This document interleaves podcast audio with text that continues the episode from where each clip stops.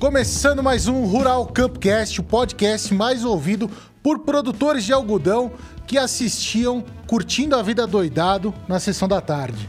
Lembra desse filme? Eu assisti bastante. Não produzi algodão, mas eu assisti muito esse filme. Isso daí era de lei na sessão Era da clássico. tarde, lá na Deve TV ser Globo, clássico né? ainda, né? Existe Eu- ainda a sessão da tarde, será? Não sei. Não... Cara, aquilo me inspirou a fingir que eu tava doente pra não ir pra escola. Quem nunca, né? Nunca passei por isso. Já fez isso, Cláudia? Claro, quem não? Quem não, né? Mas pra assistir Lagoa Azul. Também era um clássico da sessão da tarde, né? Sessão da tarde que formou muita gente por aí. Com certeza.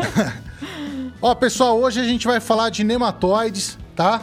Ah, quem tá aqui do meu lado para apresentar comigo, Felipe. Tudo bom, Felipe? Opa, tudo jóia. Muito obrigado aí por mais um dia aí presente com, com o pessoal aí, pra gente poder explorar um pouco mais um outro assunto muito importante, né, na nossa agricultura aí, que é o problema dos nematóides.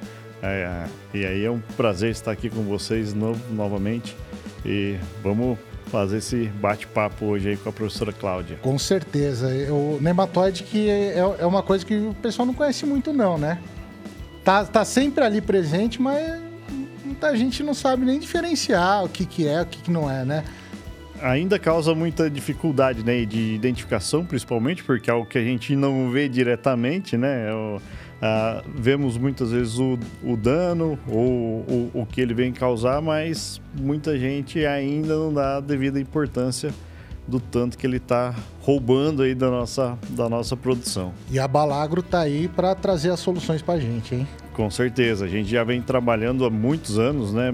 Desde 2007 a gente vem atuando aí no, no manejo de nematóides com a nossa linha de, de ferramentas ah, biológicas aí focado né, nesse manejo. É o nosso carro-chefe hoje, né? O manejo de nematóides ah, com as ferramentas aí de controle biológico e só tem a crescer ainda mais, né? O produtor já está se conscientizando mais, muita gente já tem mais, melhor nessa percepção dos danos e o tanto que está que tá deixando né, de colher por conta da- dos danos causados pelos nematóides. Então hoje a gente está bem servido aqui. Você representando a Balagro e com uma grande especialista em nematóides. Com certeza. Doutora Cláudia, seja bem-vinda. Prazer muito grande estar aqui com vocês nessa tarde para bater um papo, falar um pouquinho de nematóide, dos problemas que nós temos na agricultura, trazer um pouco de conscientização e discutir um pouquinho do manejo também com vocês. Com certeza. Muito obrigado pela presença. Então, ó, pessoal, alguns recadinhos aqui básico, né? Se você está querendo participar aqui de- desse podcast e não ah, fala assim, putz, mas eu não tô aí, como é que eu vou falar? Aí tem o chat, Felipe, Com certeza. né? A gente está sendo, estamos transmitindo né, por dois canais, pelo Rural Campcast e pelo canal da Balagro também. O Tem chat- escolha, né? É, dá pra Rapaz, escolher, ó. tá, tá chique o Com negócio. certeza. A gente tá aqui de olho no chat. O pessoal mandando uma boa tarde aí. Boa tarde a todos os colegas que estão participando aí também com a gente. E deixem suas dúvidas aí, deixem suas perguntas, comentários, enfim. Ah, que a gente tá aqui também para fazer essa interação aí com o Vem pessoal casa. participar então com a gente aqui no do bate-papo pelo chat. Ou também, se você quiser mandar um, um- um vídeo, como é que fala? Vídeo pergunta, vídeo. Né? O pessoal grava, É. grava aí a sua pergunta, né? A- na, na, na horizontal ali e manda lá no, Rural, no, no canal do Telegram Rural Campcast, né? Então vai lá no Telegram Rural Campcast, manda lá o seu vídeo que a gente vai transmitir aqui ao vivo o seu vídeo, beleza? Então, sem mais delongas, vamos falar de nematóide? Muito bem, vamos lá. Então, doutora Cláudia, o... pra gente alinhar, né? Porque assim, tem, tem ouvintes que são grandes produtores, já passaram perreio com nematóide, então estão calejados, já sabem o que é o nematóide. Mas tem gente que não passou sufoco com nematóide ou acha que não passou sufoco com nematóide. Então, fala pra gente o que, que são os nematóides, dá um apanhado geral aí. Vamos lá, Maneco, perfeito. Porque assim, uma boa parte dos produtores ainda não conhecem muito de nematóide, né? Nós temos realmente um grupo que já trabalha com manejo de nematóide, conhece o problema, conhece soluções, mas temos também muitos produtores que confundem o nematóide com outros problemas na agricultura. Os nematóides, eles são vermes microscópicos que habitam o solo. O solo é riquíssimo em nematóides. Só que com o passar dos anos, com a agricultura, uma boa parte dos nematóides que são benéficos para o solo foram eliminados ou reduzidos e prevaleceram aqueles nematóides que parasitam planta, que é o que nós chamamos de fitonematóides. Uhum. Então, nada mais são do que vermes que parasitam plantas. Lembrando que nem todo nematóide é maléfico, boa parte dele é um são nematóides benéficos para o solo. E outro detalhe importante que nós temos é que nós temos nematóides que parasitam a raiz e temos um grupo pequeno também que pode parasitar a parte aérea. E no geral, nematóide parasita de planta, parasita somente planta. São uhum. exceções que parasitam plantas e fungos, por exemplo. E são, são, são específicos de, de cultura ou não? Assim, o nematóide ataca. Essa pergunta é bem interessante. Nós vamos ter nematóide com alta especificidade principalmente nematóides que ocorrem em climas mais temperados, mas no Brasil nós temos também. E nós temos nematóides que atacam várias culturas. Então, quando a gente pensa na cultura da soja, os nematóides que atacam a soja, em geral, são nematóides que a gente chama de ampla gama de hospedeiro, ataca muitas culturas. Então, se nós pensarmos nos principais nematóides, eles vão atacar soja, milho, algodão, café, cana-de-açúcar, plantas daninhas, trigo, enfim, praticamente todas as plantas que entram no sistema, no sistema de produção. Mas vou dar um exemplo de nematóide com gama mais restrita de hospedeiro.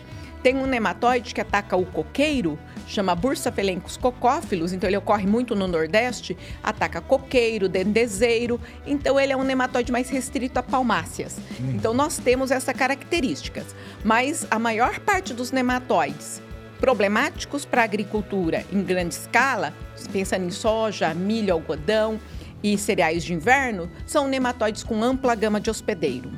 Então, é, a rotação não é uma solução. A rotação é sim, desde que ela seja planejada, estudada e associada a outros métodos de controle. Na verdade, a rotação é a solução que nós é vamos discutir, Maneco. A rotação na sua essência, né? Na Não a sucessão essência. de culturas que a gente acha que é a rotação. Exatamente. Isso nós vamos discutir lá no manejo, né? A respeito da rotação e de como que a gente tem ela dentro do sistema. Inclusive, a gente pode usar plantas que às vezes têm alguma certa suscetibilidade, desde que ela esteja associada a um outro método de controle para nematóide. Uhum.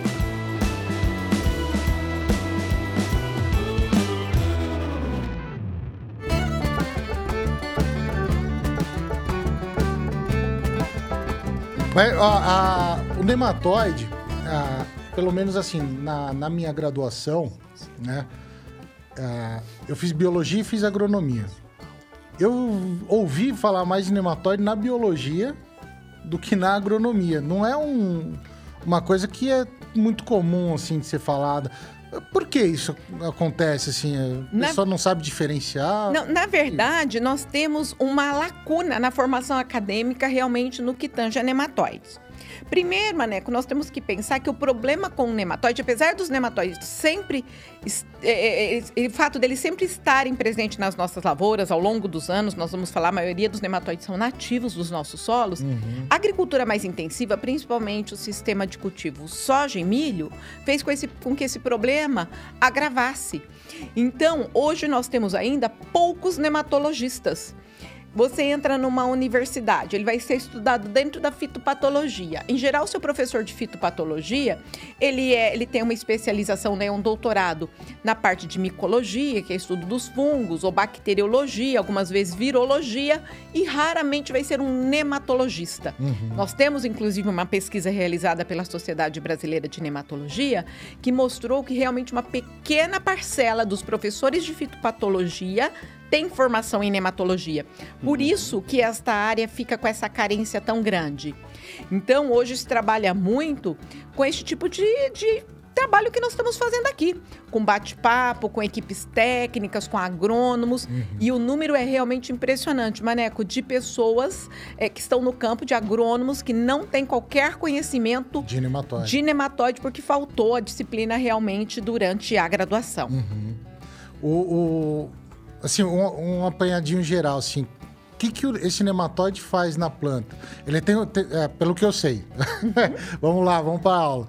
Não sei se, se todos são assim. O, o estilete, onde vai sugar a, a, seiva ali pela raiz. Isso, vamos lá. Aí você falou que tem da parte aérea também, Sim, né? mas achei, é, assim, vamos focar o nosso bate-papo talvez no sistema uhum. radicular, porque nós vamos pegar a mais de 95% tá. dos nematóides que parasitam plantas hoje no Brasil. Uhum. Então, o nematóide, ele está no solo, na maioria das vezes no formato de ovos, que ele sobrevive ou nos resíduos culturais ou como ovos no solo. Quando a gente semeia uma planta suscetível, os exudatos radiculares dessa planta estimulam o nematóide a eclodir, que é a saída do ovo, ou a migrar em direção à raiz. Uhum. Então ele segue, ele vai encontrar a planta seguindo um gradiente de exudatos radiculares liberado pela planta hospedeira. Ao localizar a raiz, ele vai então penetrar, na maioria dos casos, ele penetra o sistema radicular. Em alguns casos, ele fica do lado de fora, usando o estilete para se alimentar. Então, quando ele penetra, além do dano da alimentação, nós vamos ter o dano da movimentação do nematóide no interior do sistema radicular. Uhum. Então, o nematóide ele causa dano por se movimentar dentro da raiz, por se alimentar da raiz ou por formar sítios de alimentação no sistema radicular, que nós temos um grupo de nematóides que depois que ele entrou na raiz, ele vai parar de se movimentar e vai ficar sedentário. A fêmea vai ficar bem grande, né? A gente chama de fêmea obesa ou sedentária e se alimenta sempre nas mesmas células. Ela não pode matar essa célula. nematóide só se alimenta de tecido vivo. Morreu, ele vai procurar outra comida ou vai morrer junto. Então, essas fêmeas causam toda uma, uma, um, uma deformação de sistema radicular. Né? Então, são danos diferentes. Nós temos danos mecânicos, que é da movimentação, o dano da alimentação, que nós chamamos de espoliador, uhum. e o uhum. dano tóxico, que é esse dano de formar essas células de alimentação que roubam nutriente do vegetal para nutrir o nematóide. Então, o nutriente que está passando ali pelo xilema, que era para produzir vagens e tudo hum. mais, o nematóide rouba, né? A própria planta rouba e joga para nutrir o nematóide. Aquela a... não é o nódulo, a bolinha que fica ali. Galha. Galha, galha né? Isso. É. Ah, fugiu o nome aqui. ela é, é, é, é, um nematóide, então, ali? Isso. O que, que acontece? É, é, um, um amontoado Pode ser um que que... ou pode ser vários. Uhum. O que, que acontece ali? O nematóide começou a se alimentar, é uma fêmea sedentária. Uma curiosidade, para quem não sabe, na nematologia, né, nos nematóides, só as fêmeas que se alimentam. Então, só as fêmeas que causam prejuízo. Costumo dizer que é o contrário do que ocorre nas nossas casas, né? Onde as fêmeas não causam prejuízo, que os machos que causam prejuízo. né? Nos nematóides são a as gente, fêmeas. A, a, gente vai deixar passar que ontem foi dia das mulheres. é, então tá tudo certo, né, Felipe? Tudo bem. Então tá tudo bem aí. Então são as fêmeas. Então o que, que essa fêmea vai fazer? Ela entra como um verme cilíndrico, se movimentando como se fosse uma serpente. Uhum. Ali ela induz algumas células, que a gente chama de células nutridoras, é como se fossem escravas agora, que vão nutrir essa fêmea. Ela vai engordar, vai ficar obesa e vai puxando os nutrientes. Ao formar esse local para ela se alimentar, ela induz um processo que nós chamamos de hipertrofia, que é o aumento do tamanho das células, e hiperplasia, que é o aumento do número de células. É muito semelhante a um tumor, um câncer. As células crescem de forma desordenada. Tem célula que chega a ficar 400 vezes maior do que uma célula comum. Claro que isso é o extremo mas elas crescem de forma desordenada e se multiplicam de forma desordenada. Então se assemelha muito realmente a um câncer dentro da planta.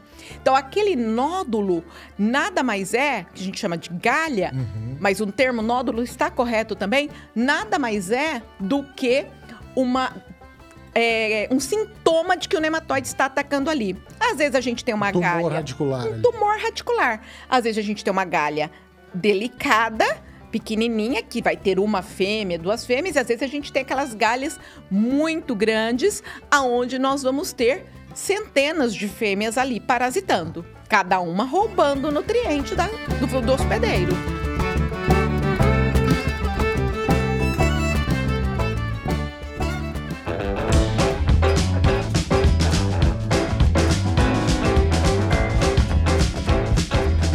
E, daí, uh, uma questão assim que eu, eu já ouvi e, e foi como eu aprendi, a galha, ela é rígida, ela não sai da raiz.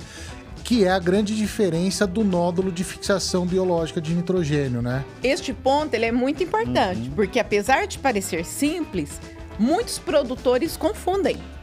Né? Já teve caso do produtor me falar assim: Nossa, a senhora me falou que essa, essa bolinha é ruim e o agrônomo disse que essa bolinha é boa. Né? Mas são coisas diferentes. Qual bolinha? Ah, né? Qual bolinha? Vamos separar as bolinhas.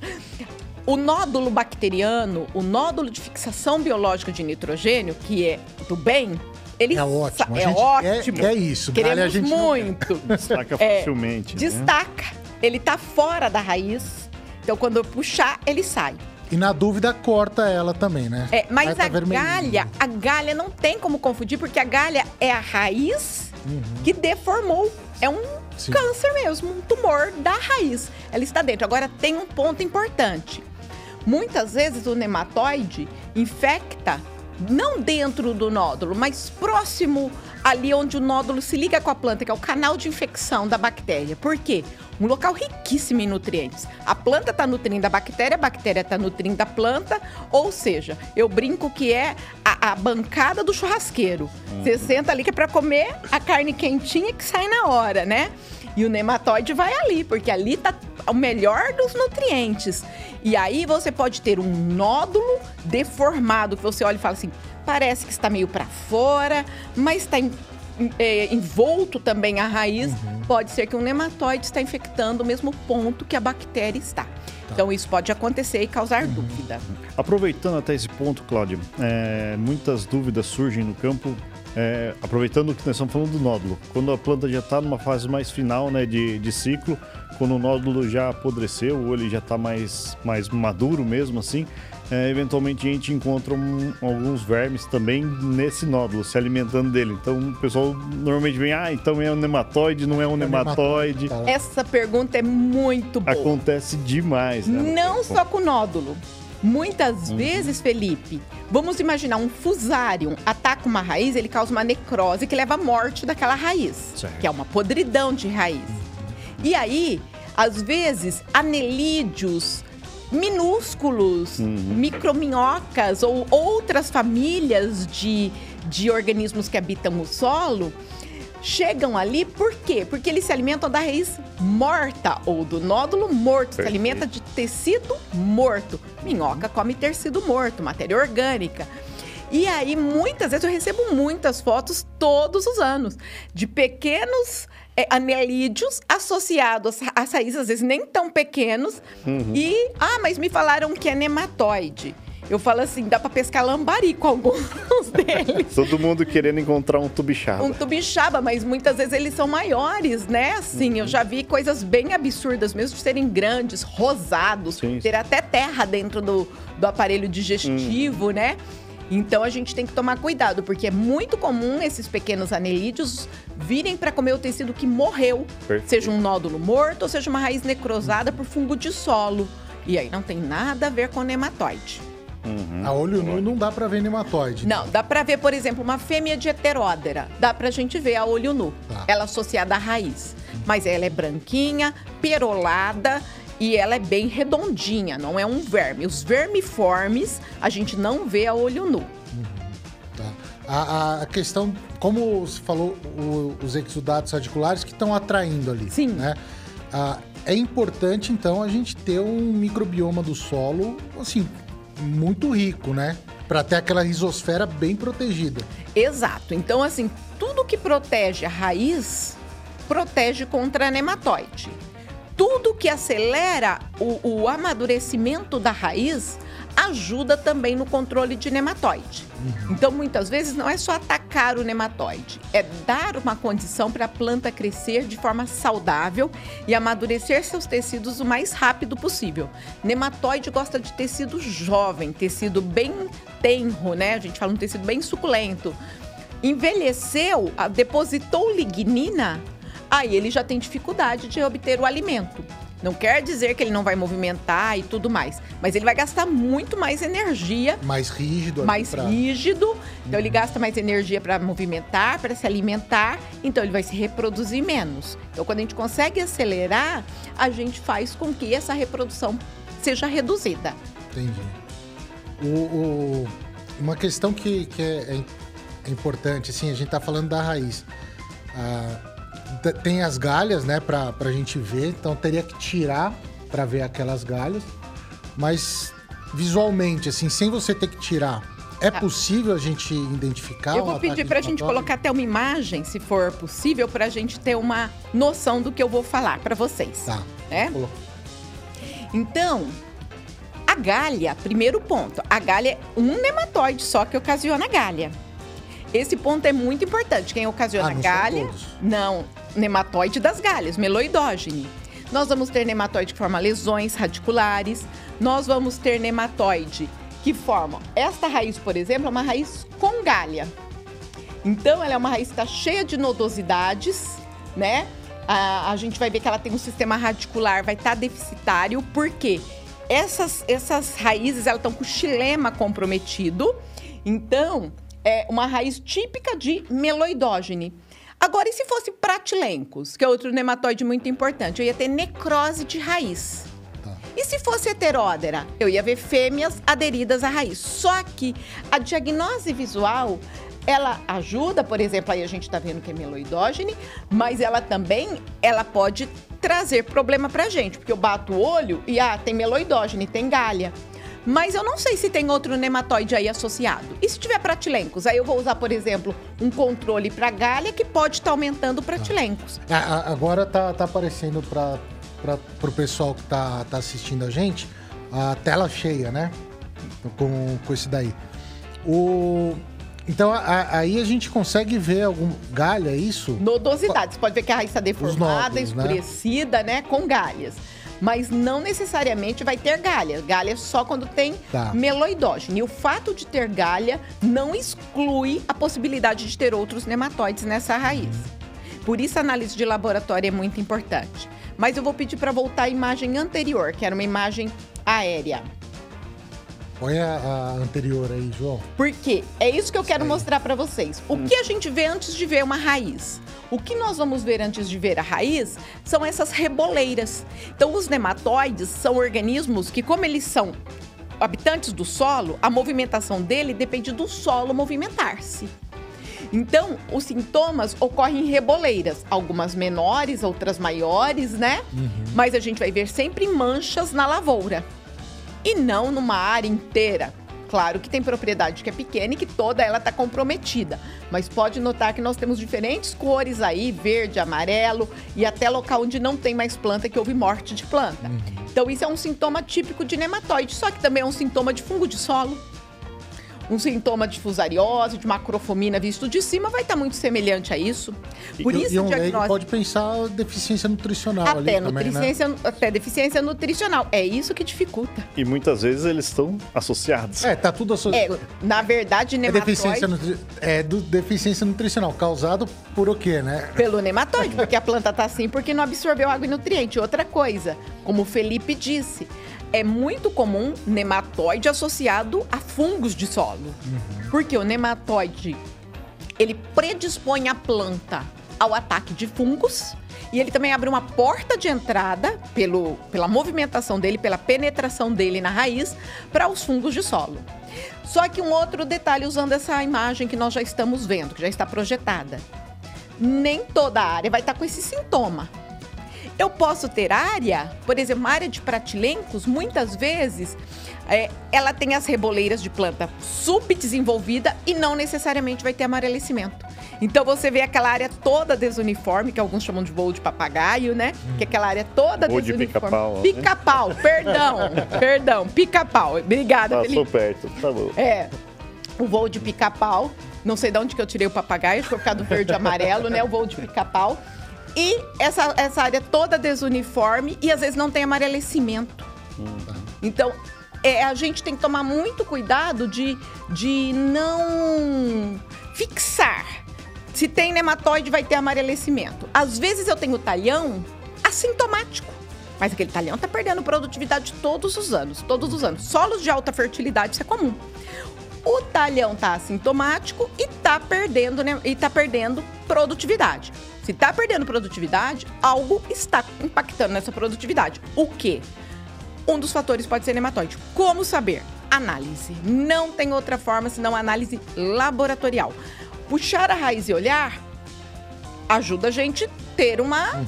uma noção se tem ou não, mas não substitui uma análise de laboratório.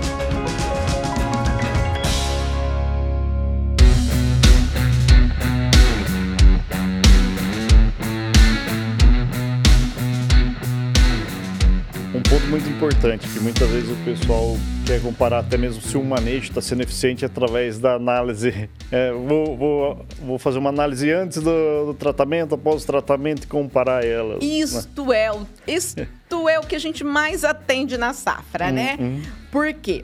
Vamos fazer um lado a lado. Um lado tratado, um lado não tratado.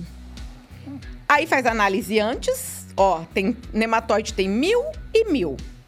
Aí trata e depois de 60 dias, X dias, vai lá e faz nova análise. E aparece mais nematóide na área tratada. Ah, o Felipe teve aqui, me vendeu uma solução para controle de nematóide, né? Para o manejo integrado de nematóide. Apliquei e aumentou o nematóide. E todo mundo desespera com esse laudo. Mas Por... não quer dizer que vai. Não, o que, que acontece muitas vezes? A planta uma planta como essa daí, o nematóide não, que está no solo ainda não quer mais comer essa planta. Não tem mais raiz saudável, praticamente. Ela está toda comprometida. O nematóide gosta de raiz jovem, raiz viva, raiz saudável. Quando eu pego um, um pratilencos que causa necrose, uhum. muito pior. Porque ele necrosa e nematóide não come tecido necrosado. Então a testemunha, aonde houve um ataque severo do nematóide logo após a semeadura, a, a, a germinação e estabelecimento do stand, ela está totalmente comprometida, aquela raiz. O nematóide que tem ali atacou, comprometeu aquela raiz, acabou. Aí não é atrativo mais para outros nematóides. A população estabelece e não aumenta. Aonde eu tratei, eu tenho um volume de raiz muito maior. E aí, por eu ter esse volume de raiz muito maior, os nematóides não competem entre si se alimentam e aí eu tenho maior número de nematóides. Então, eu costumo dizer o seguinte: nas condições controladas, nós vamos pesquisar se o produto controla ou não o nematóide. Aí o que, que nós vamos fazer no campo? No campo, nós vamos estudar produtividade. Uhum. É assim que nós vamos determinar o controle de nematóide no campo. Então, quando eu associo a visão do campo com a visão do laboratório, das condições controladas, de estufas, casa de vegetação, eu tenho a resposta final. Por quê? Porque em casa de vegetação a gente faz um estudo mais criterioso. A gente avalia nematóide total e a gente avalia nematóide por grama de raiz. Porque, por exemplo, quando eu uso um controle biológico, é muito comum a gente ter ganho em volume de raiz. Porque a maioria deles são bioestimulantes, estimulam o, o fitoestimulante, estimula o desenvolvimento da planta. E eu sempre faço uma continha com o pessoal quando a gente vai bater esse papo, que é o seguinte: eu tenho mil nematóides em 100 gramas de raiz. Eu continuo tendo mil nematóides, mas agora eu tenho 200 gramas de raiz. Você diluiu ali. Eu diluí pela metade do problema. Então, note, se você fizer essa análise ali no campo, vai dar mil e mil. Aí fala assim: não, o produto não controlou. Eu posso ter 1.200 aqui em 200, ainda é menos do que 1.000 em 100. Então. É um olhar isso, mais detalhado ali, né? Por isso eu falo: no campo, procure-se, preocupe-se com produtividade. Uhum. É, é a performance da, da planta. Se der um estresse hídrico, quem está sentindo menos, tratado ou não tratado. Vocês vão observar que tratado sente menos o estresse hídrico. Não só estresse hídrico, qualquer estresse abiótico. Retenção de cotilédones. Em geral, plantas protegidas desde o início têm melhor retenção de cotilédones. Retenção do terço inferior quando a planta entra em senescência, começa a abortar o terço inferior, plantas tratadas costumam segurar melhor esse terço inferior. Então são pequenos detalhes que às vezes a gente não consegue notar por quê? Porque a gente está preocupado em fazer o levantamento de nematóide no solo. E não é isso que vai mostrar o efeito do tratamento lá no campo. Isso vai mostrar em condições controladas. Sem contar que nós temos todos os sistemas envolvidos nisso aí. Temos a planta de cobertura, se foi utilizada ou não foi, se estava em pousio, qual que é a cultura que a gente utilizou antes, se até estamos é, falando aí de alguns nematóides que têm é, cultivares que são apresentam uma resistência é, genética, tolerância, a tolerância tem outros que não têm. Então, como que a gente vai manejar isso aí? Então, estamos falando de manejo. Muitas vezes não vai aparecer no primeiro ano esse resultado que a gente vai buscar. A gente tem que construir isso aí. Muitas vezes vamos ter que construir todo o ambiente primeiro, como nós comentamos até em outras, em outras conversas aqui, para que ele consiga se sobressair, se desenvolver aí e fazer esse bom manejo, né? É, é, é a boa e velha produção integrada, né? Eu falo assim, o seguinte: nós erramos feio no manejo de nematóide. Feio. Por que, que o manejo de nematóide sofre muito fracasso? Porque nós miramos no alvo errado. Eu tenho batido nessa tecla que nós estamos mirando no alvo errado. A gente está mirando no nematóide. E nós não temos que mirar no nematóide, nós temos que mirar no solo. Eu posso usar o melhor produto biológico que existe no planeta. Se eu não tiver um bom sistema de produção, um solo preparado para receber esse biológico, não vai surtir o resultado esperado. Uhum. Não existe nada que faça milagre na agricultura para controle de patógenos de solo.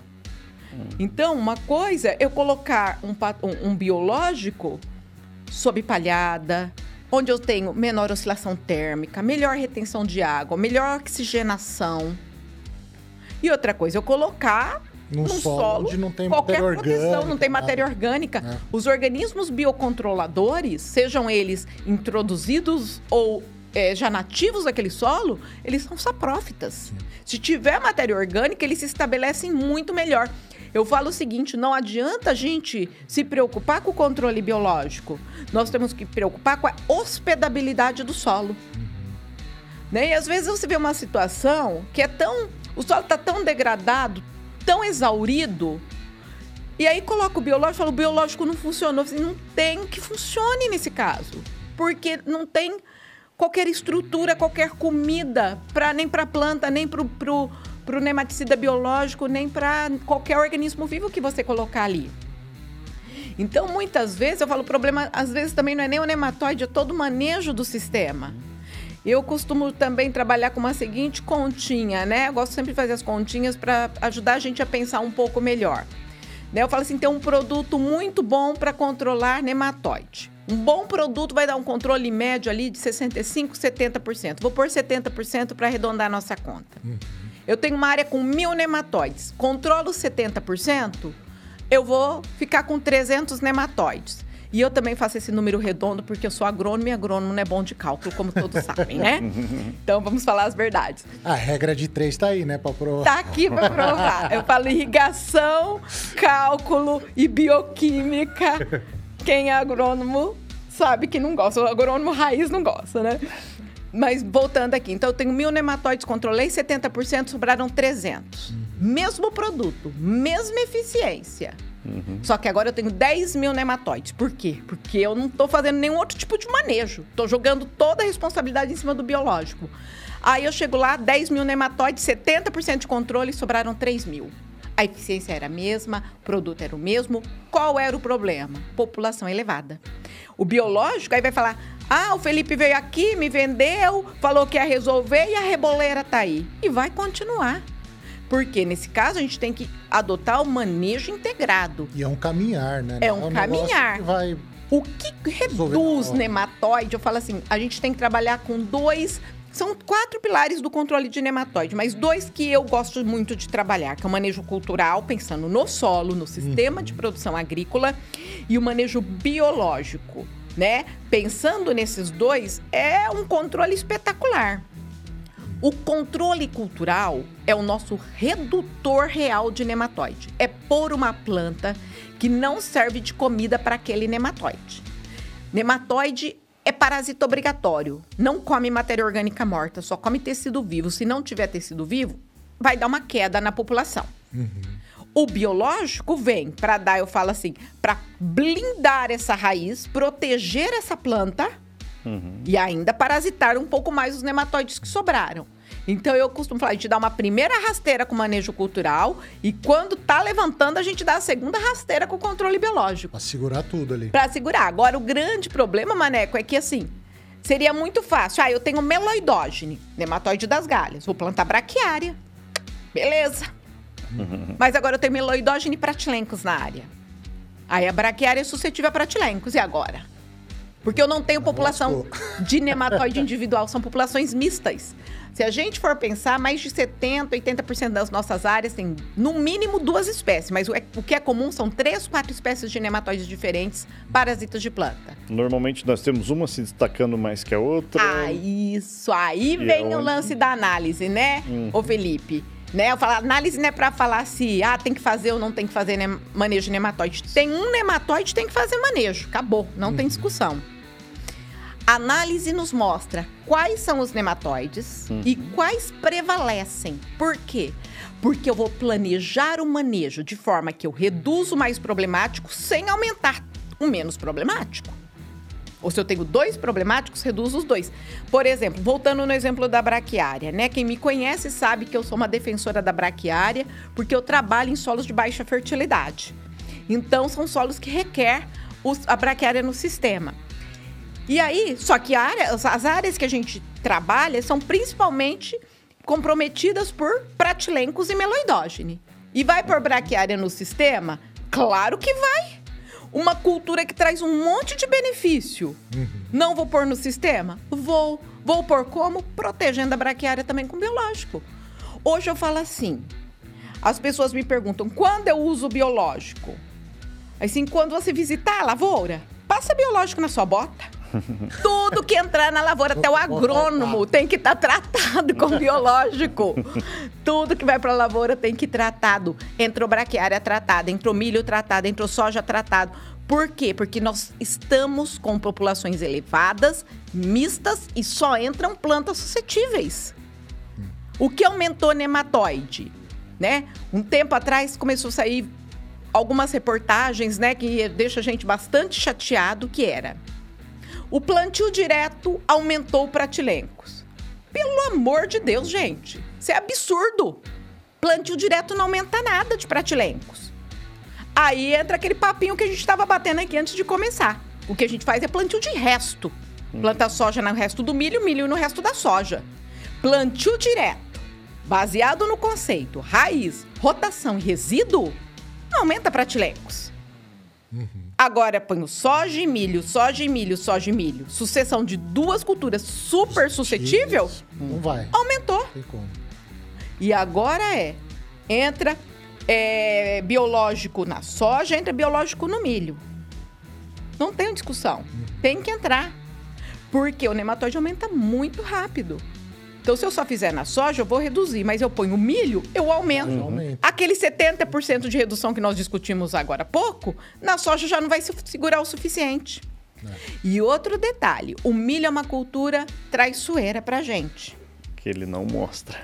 Ele é o que nós chamamos de cultura tolerante. Uma cultura tolerante não tem nada de redução de nematóide. É uma cultura que consegue produzir mesmo multiplicando aquele patógeno, no caso aqui o nematóide. Então, uma cultura tolerante não está interferindo na reprodução do patógeno, no aumento da doença. Ela simplesmente não está sentindo o aumento da doença. Então, eu não vejo que, eu, que ele está sendo atacado por meloidógeno, por pratilencos. Por quê? Porque a produtividade não está sendo comprometida.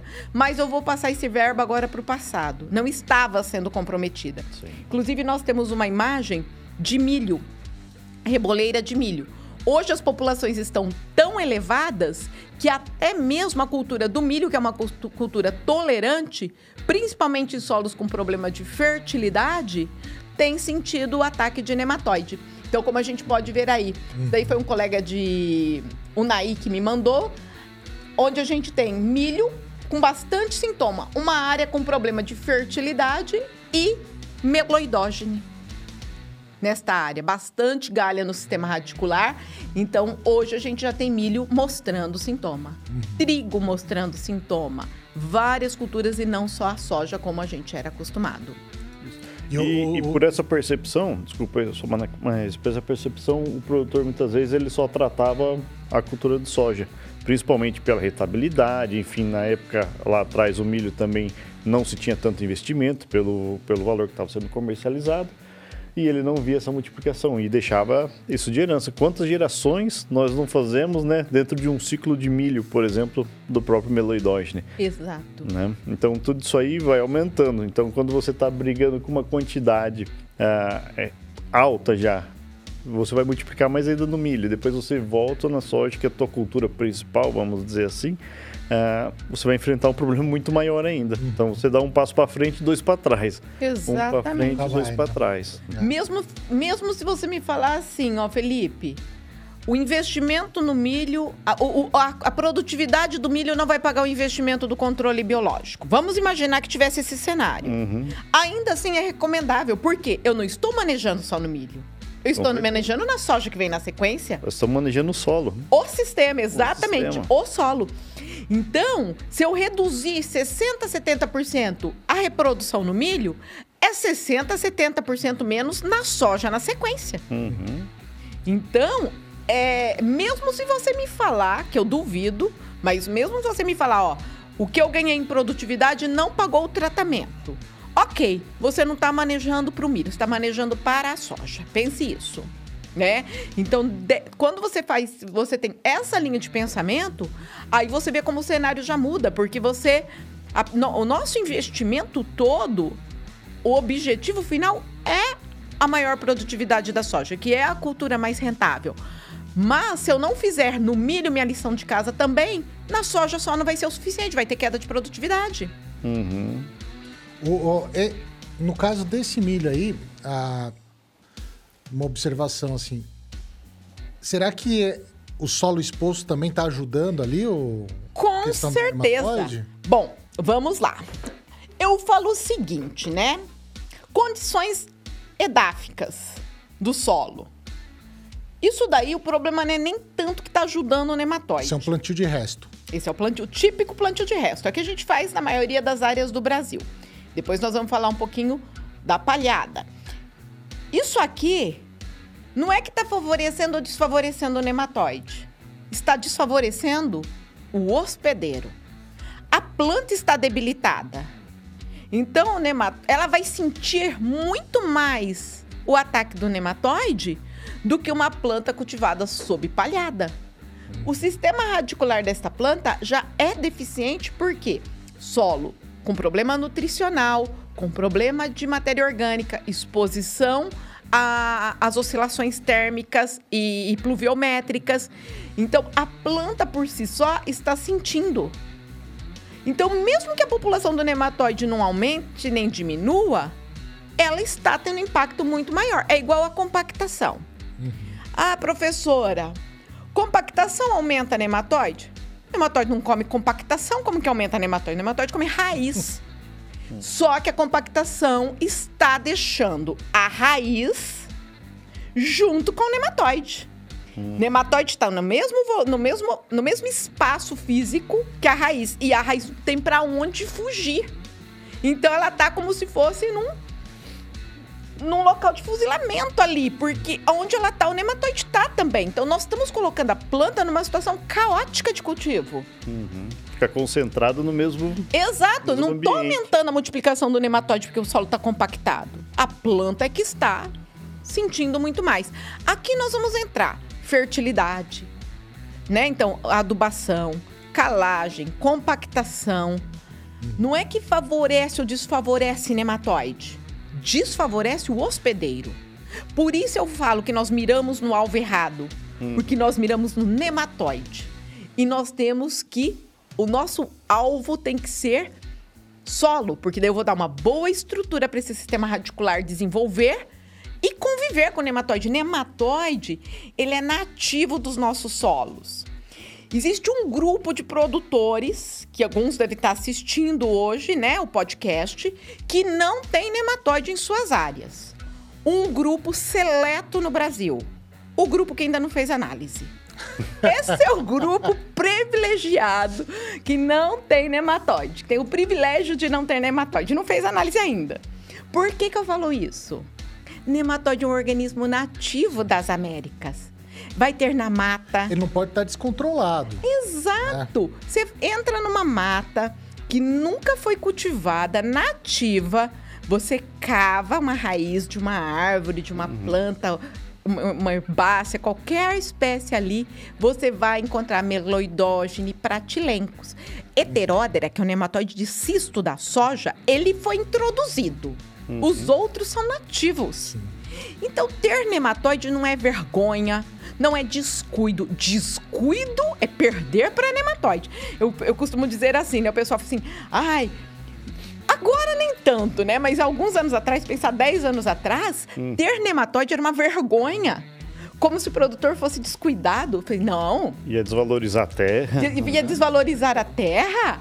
Não, vergonha é perder para nematóide. Perder produtividade para nematóide. Aí isso é vergonha. Agora, ter nematóide é natural. Todos os solos têm nematóide.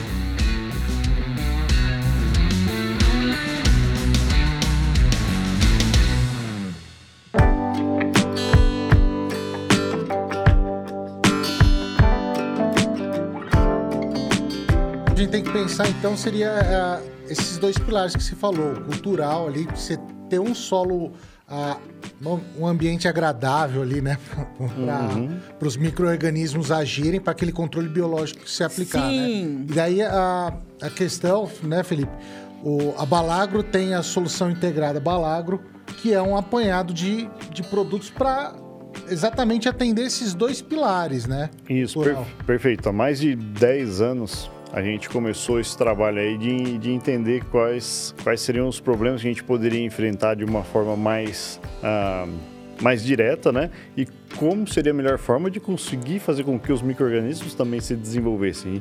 E, e nisso a gente criou a, as soluções integradas Balagro, né? Com o intuito do quê? Da gente blindar a raiz, fazer essa proteção do sistema radicular, fazer um manejo direto sobre os nematóides, sobre o banco de nematóides do solo, que estão na forma de ovos, né, como a professora comentou, e dá o subsídio, dá o substrato, dá alimento para que esses fungos se estabeleçam. Não só esses fungos, como que a gente está introduzindo ali através das nossas ferramentas, como também toda a microbiota do solo. Né? Porque é esse equilíbrio que a gente busca, né? A uhum. gente vai buscar trabalhar com equilíbrio para conseguir fazer com que a, a cultura se sobressaia, se desenvolva, né, consiga. O, o, ponto principal é a gente proteger, proteger a fase inicial, né? Como o professor falou, são as raízes mais novas, que são tecidos tenros, que se a gente tiver ali uma quantidade de nematóide alta, todos vão correr para aquela raiz, para a principal, né, para pivotante. É muito comum no caso dos pratilencos, a gente vê, uh, você tira a planta de soja e você não tem mais a pivotante lá porque ela já foi, foi. condenada logo no início pelo Pratilencos. e é essa proteção que a gente quer fazer desde o início. E daí, daí a solução é, são três. Né? O primeiro você entra com essa questão da, da de dar condições para o solo, que é o MOS né? Isso. Que, o que, seria esse MOS? É, é... Tá, assim, a gente pode trabalhar com muitas outras ferramentas. Sim, sim. Hoje, inclusive, a gente trabalha com outras ferramentas, pensando também no manejo de adubação, com, hum. com o Oberfos, não que é somente esses três produtos. São é, é diversas ferramentas que a gente né? pode colocar ali no ambiente para para hum. prevalecer o desenvolvimento da cultura. Então a gente trabalha com manejo de adubação, através de solubilizadores de nutrientes. A gente trabalha com manejo hídrico através de ferramentas que vão beneficiar uh, a raiz a sentir menos o estresse hídrico, como é o caso dessa, dessa imagem, por exemplo, que a planta está sofrendo estresse, pelo estresse hídrico também. E aí, pensando mais diretamente, né, o Nemate, a Cotric e o MOS, que são as ferramentas diretas, né, o Nemate que vai controlar os ovos de nematóides e fêmeas sedentárias. Nemate é o Pacellomyces. É, a base do fungo Pacellomyces lilacinus, né, agora conhecido como Purpureocilium lilacinum, né? Nome. Teve essa reclassificação, a gente está tendo uma reclassificação geral aí no, nos fungos, né? O Ecotric, né, que vai fazer a proteção do sistema radicular, principalmente nessa relação de nematóides com patógenos de solo, né? A relação mais clássica que a gente tem é o pratilencos e o fusário. Né? Então, são tricodermos. Isso, é o tricodermo, o tricodermo que a gente trabalha aí para esse manejo. Ele vai fazer um, um, um escudo, né? Uma proteção Sim. direta ali, vai competir com os patógenos através de de competição por espaço, por nutrientes, através de antibiose, né, produção de metabólitos secundários que vão inibir o crescimento, né, o desenvolvimento dos patógenos, e o MOS está ali para suportar. Hum. Além de trabalhar uma outra ah, questão muito importante, na qual a professora Cláudia também tem um grande conhecimento de causa, que é a indução de resistência, né, professora? Exato. E aí não é só o MOS, o tricoderma também é um potente indutor, né? Hum. Em geral, todos os biológicos, né, o Paecilomyces, esses todos esses organismos biológicos, eles têm uma capacidade de se associar com a raiz ou no risoplano, que é o, o, contato com a superfície da raiz, ou endofiticamente, quando ele entra um pouquinho na raiz sem causar dano, né? É, é, no espaço intercelular, ele ativa um mecanismo de defesa da, da planta que a gente chama priming de defesa. Acho que o Mazaro já esteve aqui conversando com vocês, e ele sim que é o cara que sabe disso, né? Um abraço, inclusive, para você, Sérgio. E aí, e o MOS também, nós estudamos o MOS isoladamente para indução de defesa. E aí também eu vou pegar um gancho, Felipe, na tua fala dos nutrientes. Hum. Eu tenho estudado muita nutrição, nutrientes versus nematóide, inclusive agora a gente tem um trabalho com nanomoléculas, né? E assim, eu brinco assim, ó, nematóide faz tudo que a gente testa tá funcionando, né? Uhum. Mas não é que o nutriente é um controlador de nematóide. Ele melhora o vigor da planta. Por exemplo, pega um micronutriente. Os micronutrientes são cofatores enzimáticos. Para as enzimas de defesa funcionar, tem que estar equilibrada em micronutriente. Para a planta ativar seus sistemas de defesa, ela tem que estar bem nutrida. Uhum. Então, os nutrientes muitas vezes ajudam a lignificar a parede celular, a, a desintoxicar a planta do ataque do patógeno. Então, MOS, efeitos nutricionais. Muitas vezes a gente tem esse efeito secundário uhum. e, e muito importante, uhum. porque ele é um efeito pós-infeccional. O agente de biocontrole, né? Se a gente pegar o Paecilomyces como exemplo para nematóide, o tricoderma como exemplo para fungos de solo, está agindo no, na rizosfera, ali do lado de fora da raiz. Para o nematóide, para o fungo não entrar, mas uma parte vai entrar. Nós falamos já, não existe controle 100%. Uhum. Aí, quando a gente fala do sistema de defesa natural da planta, indução de defesa, os primes de defesa, Aí nós estamos falando de um evento pós-infeccional. Mesmo após a planta ter sido atacada, ela ainda consegue se proteger um pouquinho. Não é que ela vai eliminar patógeno, nada disso, mas ela vai reduzir a reprodução. Ao longo do ciclo de uma cultura, que o nematóide completa vários ciclos, uma coisa é uma fêmea por 500 ovos, outra coisa é a fêmea por 150, 200 ovos, estou reduzindo pela metade a reprodução. Então, são pontinhos pecinhas que nós vamos somando para construir a nossa produtividade. Sim. Né? Não é um, não é dois, não é três, são vários fatores que a gente vai somando para construir a produtividade. Inclusive, eu trouxe uma outra imagem, né? Se a gente puder colocar, que é uma imagem de soja sob palhada. O que, que eu gosto de trabalhar nessa imagem? Uma coisa, o, o Felipe falou pra gente agora que esses fungos, eles são saprófitas. Né? Eles se alimentam de matéria orgânica. A gente trabalha com o MOS, por exemplo, que vai nos dar essa nutrição dos fungos. Mas se eu tiver um efeito de palhada como este, a performance do fungo é muito melhor. A performance do biológico é muito melhor, porque eu estou dando o que eu chamo de hospedabilidade ele está chegando ali num local confortável para ele se estabelecer. Aí eu já tenho a matéria orgânica natural, estou colocando o como uma fonte de nutriente. O que, que nós temos no final? Um desenvolvimento muito melhor do fungo. Quanto mais micélio do fungo, quanto mais esporo eu tenho do tricoderma, do Paecilomyces, melhor é o manejo de nematóides e de fungos de solo população de nematóide vai ficar tímida no canto dela. É, na verdade, nós temos um parasitismo mais eficiente. Então, eu tenho um volume de hifas parasitando esses ovos, porque o Paecilomyces, ele é um fungo que a gente chama de quitinolítico. Ele come quitina. E a casca do ovo do nematóide é composta por principalmente por quitina. Então, ele vai... Ele gosta de comer quitina. Ele, a hifa cresce procurando pela quitina. Quando ele encontra, então ele vai colonizando esse ovo e vai quebrando essa casca do ovo. E o nematóide daí está sofrendo desenvolvimento embriogênico, cessa. Não forma o embrião, não forma o juvenil, que é o parasita. Então, quando eu tenho uma condição saudável no solo, o volume de IFA é muito maior, porque para essa IFA crescer, ela tem que comer. Fungo também tem que se alimentar. Então, eu tenho um volume muito maior. Quanto maior o volume, maior a chance da gente conseguir pegar este nematóide. Pensa uhum. numa pescaria, né? Acho que aqui muita gente gosta de pescar, né? Uhum. Então vamos pensar numa pescaria. Vou pescar um peixe desse tamanho. Não vou falar o nome dos peixes, não, vou falar só lambari. Eu só conheço lambari tubarão, tô brincando. Um peixe deste tamanho, um lambari. Assim, né? Se eu tenho uma rede de malha fininha, eu vou pegar muito mais peixe. Se minha rede é de malha grossa, os peixes vão passar. Vão passar. Se eu tenho muita IFA, elas vão achar todos os ovos. Se eu tenho pouca IFA, ela vai achar menos ovos. Simples assim. Eu vou fazer o quê? Eu vou fazer uma armadilha muito mais eficiente para capturar, para parasitar esses nematóides. Na verdade, não está capturando, está parasitando.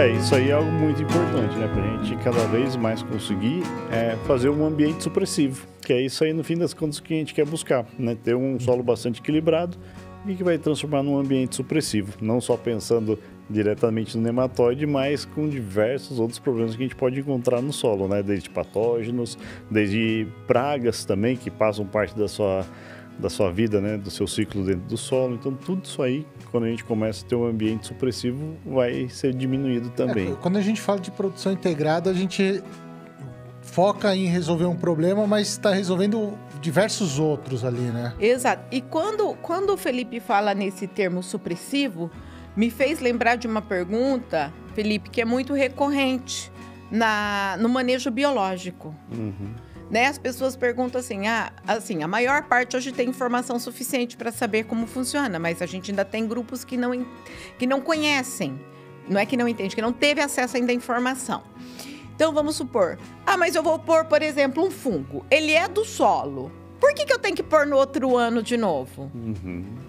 Porque a gente tem um sistema de cultivo que faz com que os organismos nativos tem uma competição muito acirrada com os organismos introduzidos. E às vezes me perguntam: você acha que com o passar dos anos a gente vai reduzir ou vai parar de usar biológico? Hum. Se a gente fizer um sistema de manejo muito interessante, e daí eu vou ter que tirar o hospedeiro, ou seja, eu teria que tirar soja e milho, ou hum. soja ou milho, talvez daqui a uns 10, 20 anos a gente volte até essa conversa e fale assim: olha, vamos poder reduzir a dose de alguns produtos em algumas áreas. No nosso sistema de cultivo, não tem como, porque a gente usa plantas hospedeiras em ciclos sucessivos. Então, mesmo sob palhada, a gente acaba usando alguma planta suscetível para formar palhada. Hum. Né? Não tem como, porque, como eu falei, as populações para expectáveis nos últimos anos, né? Esses dias, alguns produtores. Eu estou precisando comprar semente crotalária expectáveis e não estou conseguindo achar. Realmente, às vezes falta a, no mercado. A demanda cresceu demais e cresceu o mercado demais. não estava preparado para produzir isso aí, não? Esse é o primeiro gargalo. O segundo gargalo. Crotalária para controlar nematóide tem que fechar estande. Então tem muitos casos que, professor, eu plantei crotalária, mas não controlou nematóide. Você tem foto da área? Tenho, vou te mandar. Aí eu costumo fazer uma analogia. Sabe quando a gente matricula na academia, passa seis meses, a gente pagou a mensalidade certinho, mas a gente não foi. E aí a gente liga pro personal e fala: olha, tô pagando certinho, mas não ganhei músculo, não emagreci. Hum, hum. Não basta se matricular, tem que ir. Hum. Não basta plantar crotalária, ela tem que nascer e formar um estande fechado. Se não tiver, uma boa palhada, uma boa cobertura verde, vamos falar assim. O que eu vejo na parte aérea está refletido na raiz. Então, se eu não tiver uma boa parte aérea, é porque eu não tenho um bom volume de raiz. E se não tiver um bom fechamento de crotalária, o que, que eu vou achar ali no meio da crotalária? Planta daninha, tiguera de soja e milho. Hum. Isso não controla nematóide. Crotalária tem que estar coberta. O solo tem que estar coberto. Mais um detalhe: A crotalária é muito interessante, é o principal redutor de nematóide. Só que ela não vai bem em todas as regiões, na época que a gente quer colocar, que é o segundo ciclo de cultivo, que é a safrinha. Né? Então, muitas vezes, ela não vai bem, não fecha stand na safrinha. E aí a gente não vai ter um bom controle.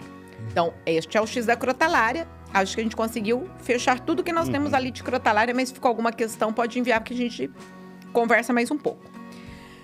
Eu vou pegar um mix de cobertura e junto com o mix a gente pode incluir aí várias outras espécies. O mix é novo, uhum. então a gente ainda não tem informação suficiente. Eu venho trabalhando com alguns mix. E o que, que a gente observou? Teve mix que eu testei e eu falei assim: vai multiplicar meloidógene. Por quê? Tinha nabo ressuscetível, trigo mourisco suscetível, milheto suscetível.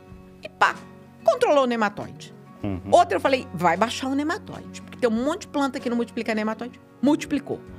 O mix ainda tem muita coisa pra gente estudar. Só que o mix, eu vou trazer ele para uma outra realidade. Manejo do sistema. Uhum. Nós não vamos usar o mix pensando só em controlar o nematóide. Nós vamos usar o mix pensando em manejar o sistema, melhorar as condições de solo, para que a planta desenvolva e seja mais resistente ao nematóide. O mix vamos pensar em médio e longo prazo. Da mesma forma que as plantas em geral que a gente usa para fazer cobertura, uma braquiária, um milheto, um sorgo, qualquer uma dessas culturas. Tá? E outra coisa, dentro dessa pesquisa que nós estamos conduzindo com mix, nós estamos fazendo mix com e sem biológico. Certo. Aí, quando coloco o biológico, aí o tombo no nematóide é grande. Então, o mix dá para pôr o biológico nele. Uhum. Muito legal, porque lembra aquela rede que eu falei de fungos, das hifas dos fungos? Eu já faço no mix. Você distribui Então eu tenho uma rede no mix, depois eu entro com a soja de novo com biológico e a gente uhum. vai fechando, vai blindando a raiz da soja. Então, o mix, primeiro, nós não temos ainda pesquisa o suficiente, mas o que, que a gente sabe? Que a soja que vem depois do mix vem muito melhor. Soja bem desenvolvida é soja que tolera melhor o ataque de nematóide. Além do que vai estimular os micro-organismos nativos e, e, vai nos ajudar com esse sistema que a gente falou de hospedabilidade. É, dar uma melhor condição para o biológico introduzido se estabelecer. Uhum. Então, o mix deve ser usado, preferencialmente tratado com biológico. Tá. O, o, tem uma pergunta aqui a questão de, de biológicos também aqui. Do bacillus subtilis. Ele tem. Uh, ele é efetivo ali para Vamos falar de bacilos? Não dos subtilis. A gente não pode falar de bacilos por espécies. Hoje, o, o mercado de produto biológico, nematicida, né? A gente tem aproximadamente 60 produtos registrados no Ministério da Agricultura, né? Quando que, quando que a Balagro registrou o Nemate? foi registrado em 2012. 2012, primeiro nematicida no mercado, ou seja, em 11 anos de um nós viramos 60 nematicidas biológico. A maior parte deles é bacilos. Aí nós temos subtilis, firmos, liqueniformes, amiloliquefaces, uma série de espécies diferentes de bacilos. Uhum. Qual funciona melhor? Bacilos nós não falamos de espécie. Biológicos nós não falamos de espécie. Nós falamos de cepas, né? Pode ver lá que vai estar tá lá o nome do fungo e um códigozinho na frente. É a uhum. cepa.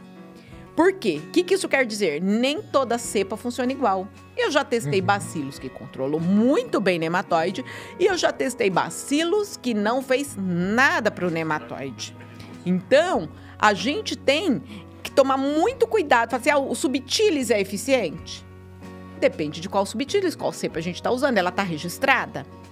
Em geral, os produtos com registro no Ministério da Agricultura, eles têm eficiência comprovada. Né? Eles agem, o Bacillus ele age por blindar a raiz, né? fazer aquele biofilme em volta da raiz, uhum. age por antibiose, que a gente já comentou aqui do tricoderma também. Então ele é sim um nematicida biológico, só que nós não falamos Tem de subtilis. saber qual que é a cepa a dele, A né? cepa, né? né? Não é o subtilis, é, é, são várias espécies, são sete espécies, se eu não me engano, de bacilos que nós temos hoje, sete ou oito.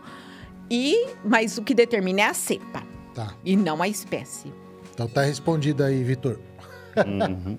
Voltando até a questão da, da crotalária, como a Cláudia pediu, né? Se alguém tivesse alguma coisa mais para comentar. Sim. O colega perguntou né, se ela é suscetível a fusário, né? Se ela é realmente suscetível a fusário.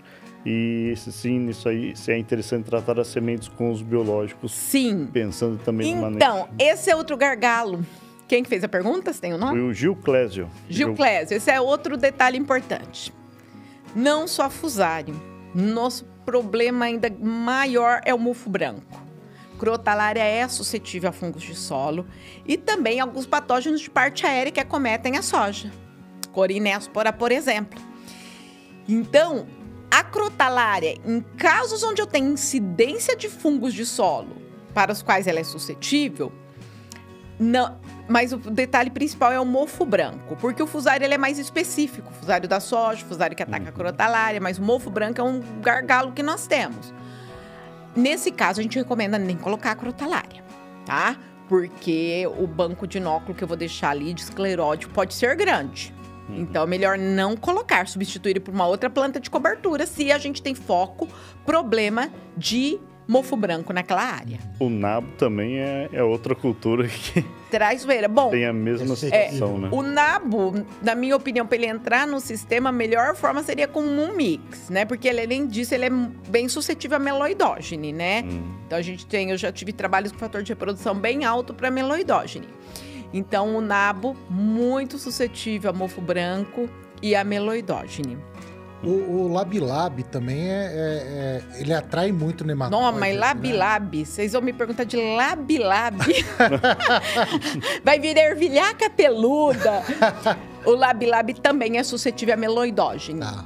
É, é, difícil a gente achar uma leguminosa que não seja. É, né, é que eu já ouvi falar, é, assim, para não. Em área que tem um histórico de nematóide, não usar o Labilab não, não porque deve. ele dá um boom Eu não me população. lembro para pratilencos como é, realmente eu não lembro, mas meloidógeno ele é bastante tá. suscetível.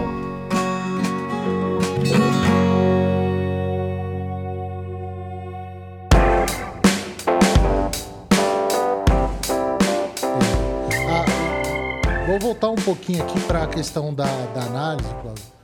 Ah, como é que, assim, a pessoa quer fazer análise, como é que deve ser feita a coleta de, desse solo e para onde que ele vai levar essa? É, isso, isso, até vai de encontro com outra pergunta que chegou aqui, né? Por que, que dentro da reboleira tem menos nematóide do que fora quando Show é feita essa análise? Bola. Essa pergunta aí. Pronto. Essa... essa... pergunta me puxa um outro comentário também, que eu já vou aproveitar e depois eu volto para análise. Uhum.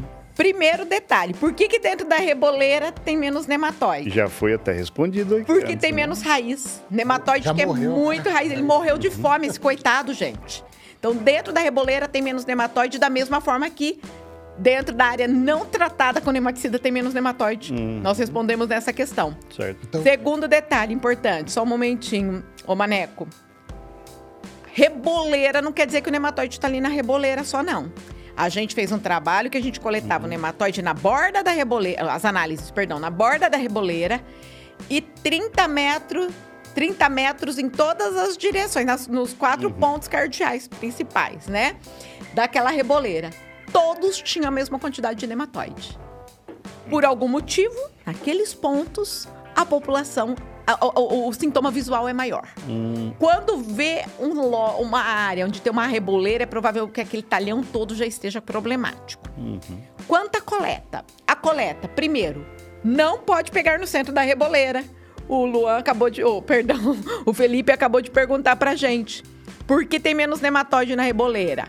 No centro, porque não tem comida, não tem raiz. Então não vai ter nematóide. Então não tem nematóide, falta de comida. Se coletar o solo ali. Exato. Por isso recomenda-se fazer a coleta na borda da reboleira tá. e não no centro da reboleira. E como que seria essa coleta? Primeiro, vamos para um outro ponto. Que estádio? Não adianta eu coletar 20 dias depois da semeadura, 30 uhum. dias depois da semeadura, ou com a planta já em senescência. Falta raiz. Então, R2, R3 é o ponto legal para a gente fazer a coleta. Como fazer? Eu vou com pá, jamais puxar a planta, uma pá, vou afofar o solo em volta daquela planta, várias plantas em volta da reboleira, porque o nematóide pode estar numa planta e não estar em outra, vários pontos em volta ali daquela reboleira. Então eu com a pá eu tento retirar o máximo possível de raiz secundária. O objetivo é mandar para o laboratório o solo que está em volta da raiz, que é o solo da rizosfera, uhum. E raiz secundária. Nematóide não quer raiz velha, quer raiz não secundária. Pode, então não pode lavar antes de levar. Não, aí coleto vários pontos, vou lá com um baldinho, né? Coleto vários pontos, misturo, aí retiro mais ou menos 500 gramas a 1 quilo de solo e 50 gramas a 100 gramas de raiz. Tem que ter uma mãozona cheia de raiz. Uhum. Porque é muito comum a gente receber 3 toneladas de solo e um fiozinho de raiz, né? Brincadeiras à parte, mas a raiz é muito importante. Porque existem nematóides que a gente chama de ectoparasitas, que vão estar mais presentes no solo. Existem os endoparasitas, por exemplo, uhum. pratilencos. Uhum. Tem análise que a gente faz na safra, na reboleira, que tem zero nematóide no solo, 8 mil nematóides na raiz. Certo. Por quê? Porque o nematóide está onde está a comida, é dentro da raiz. Uhum. Então, é importante mandar para o laboratório solo e raiz. Evitar solo encharcado. Choveu muito? Espera aí uns dois, três dias, dá uma lixiviada e aí faz a coleta. Conforme o tipo de solo, solo arenoso menos, solo argiloso mais.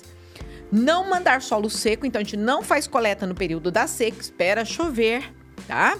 Não molhar a amostra, eu coletei o solo seco, mas eu joguei uma aguinha lá da uhum. garrafinha. Não pode.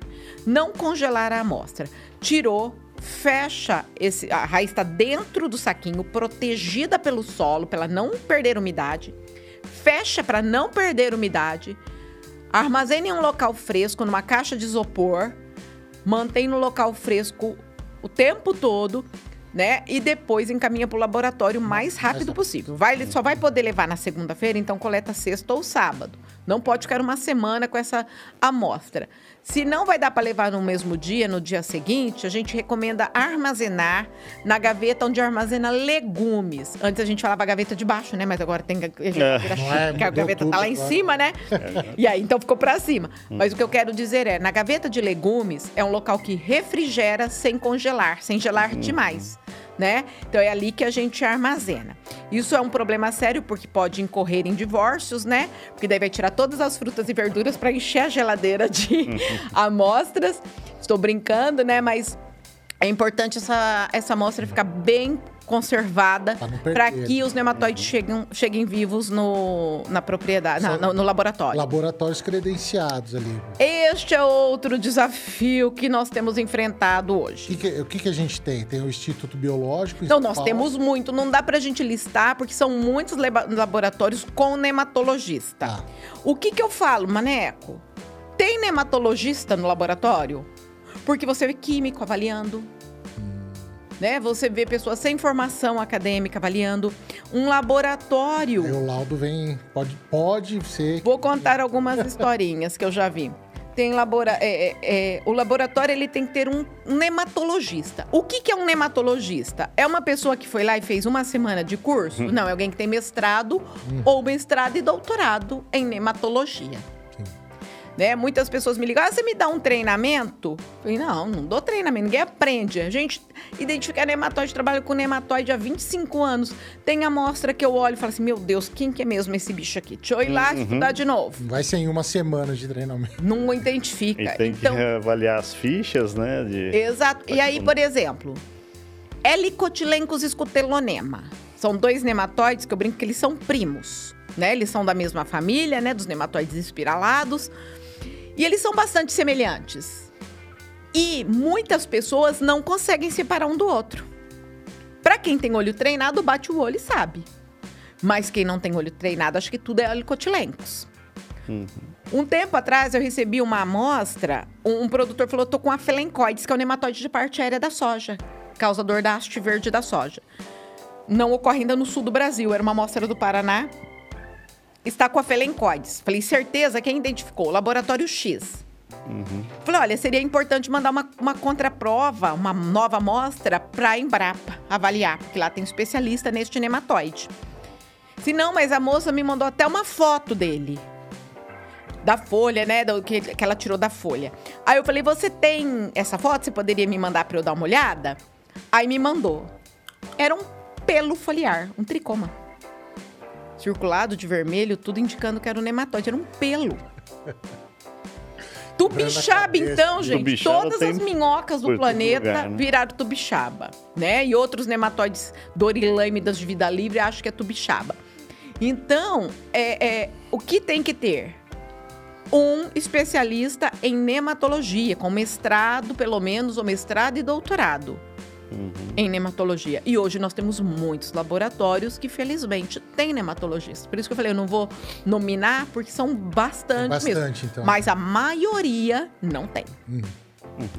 Tem, tem uma questão aqui interessante, ó, sobre a questão de, de resistência né, dos nematóides aos biológicos. Se pode ocorrer, se isso, se isso Bom. é factível. Bom, até o momento, a gente não, não tem esse medo.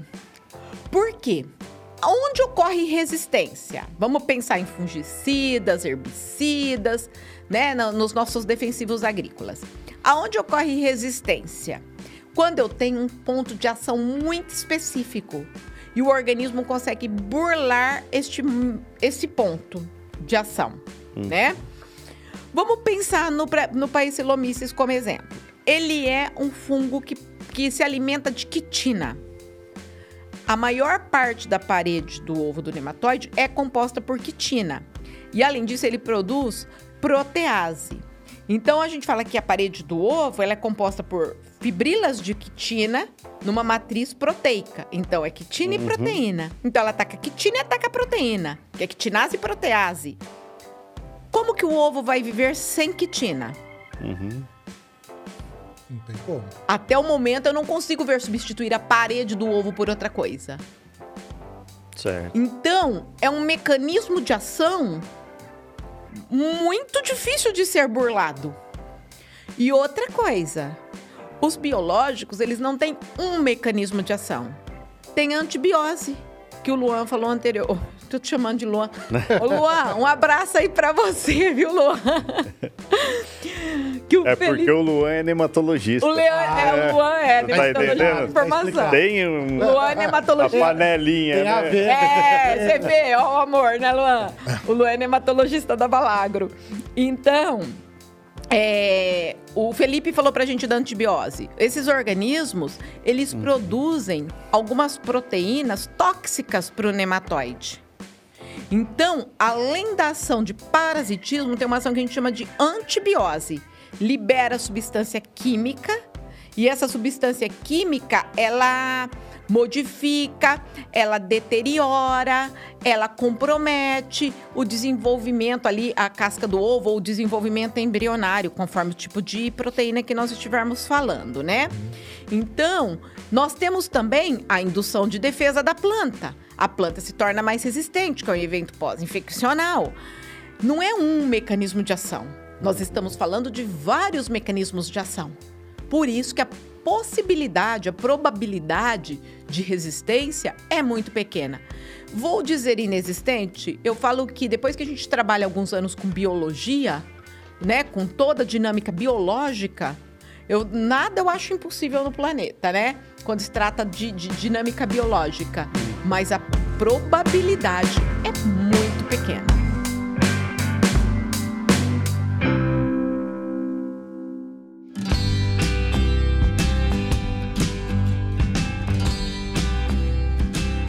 Eu, tô vendo aqui a, a tábua, Felipe. Ah, daí eu lembrei aqui.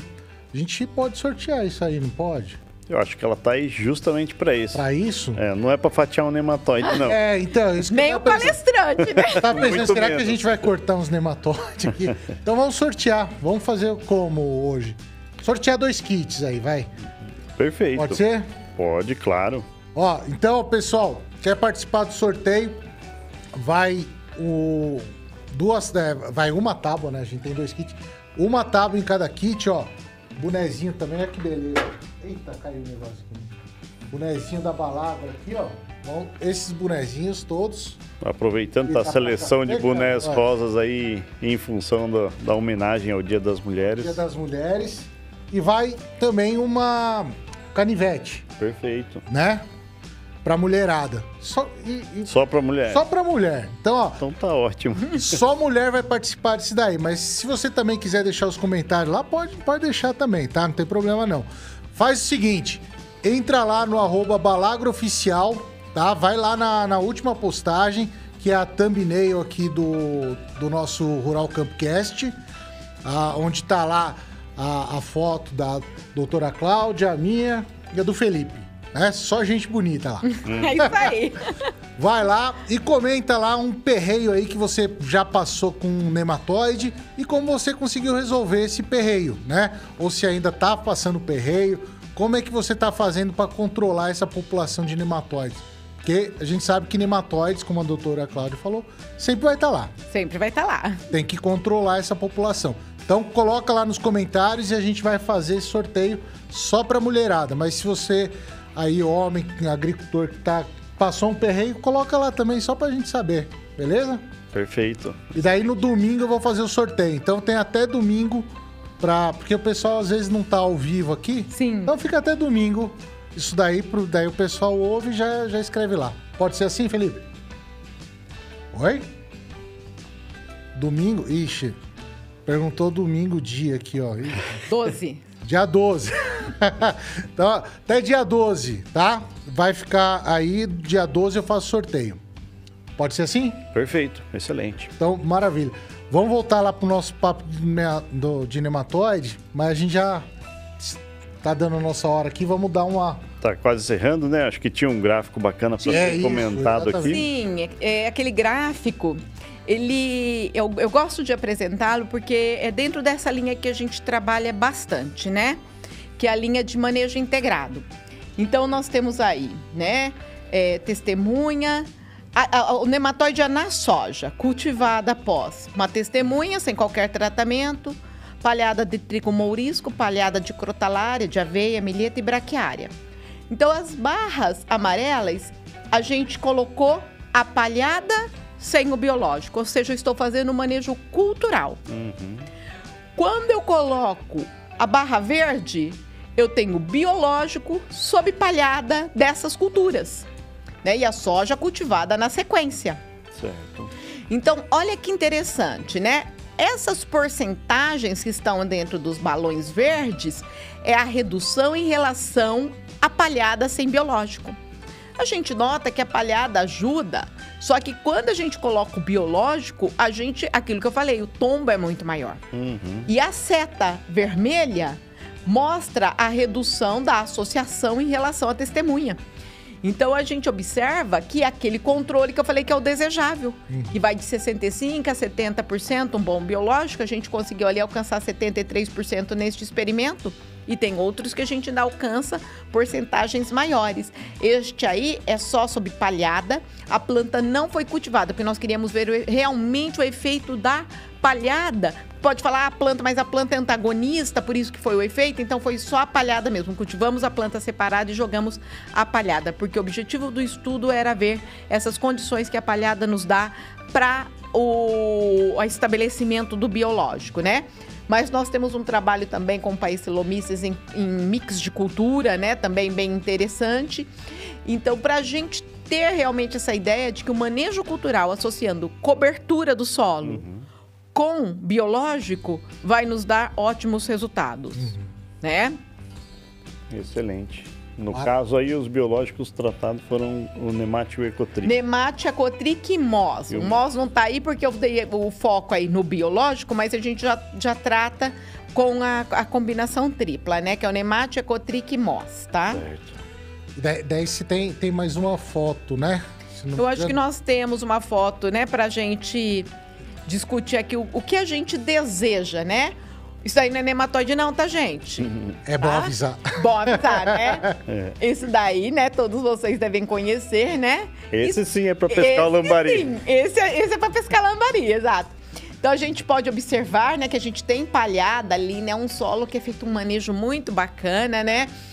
É, ali na região noroeste do Paraná. E a gente observa que gente, nós fomos lá dar uma olhada, tirar umas plantas, ver se tinha algum sinal de nematóide nesta área, né?